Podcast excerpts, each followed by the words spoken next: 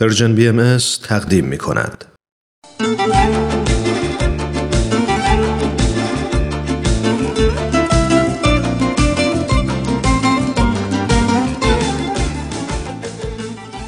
یه ستاره پرنور دیگه تو آسمون فضائل بخشش و عطاست این که بتونیم از اونچه که براش زحمت کشیدیم و مال خودمونه بگذریم مال خودمونه؟ اما حضرت بهاءالله مؤسس آین بهایی میفرمایند انفق مالی علا فقرایی. میفرمایند مال مرا به فقرا ببخش.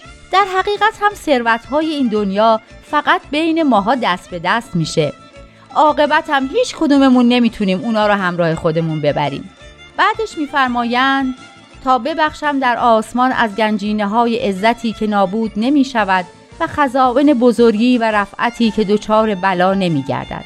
در واقع انفاق صندوق پسندازیه که می‌تونه اموال ناپایدار ما رو در این جهان به عزت و بزرگی پایداری در جهان ابدی تبدیل کنه.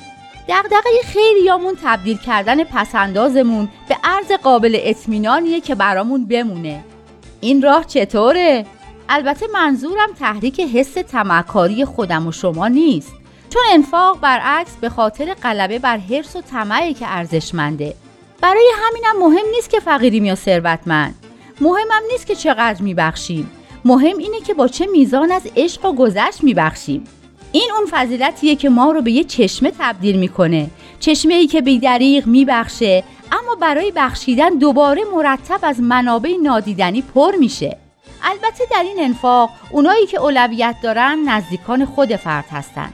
همون ضرب المثل خودمون که چراغی که به خونه رواست.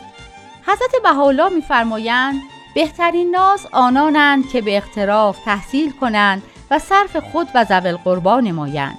حبا لله رب العالمین. اما با اینکه اولویت با نزدیکانه اما به اونا محدود نمیشه. چون همونطور که حضرت بهاءالله فرمودند نفوسی که به این مظلوم منصوبند باید در مواقع بخشش و عطا ابر بارنده باشند.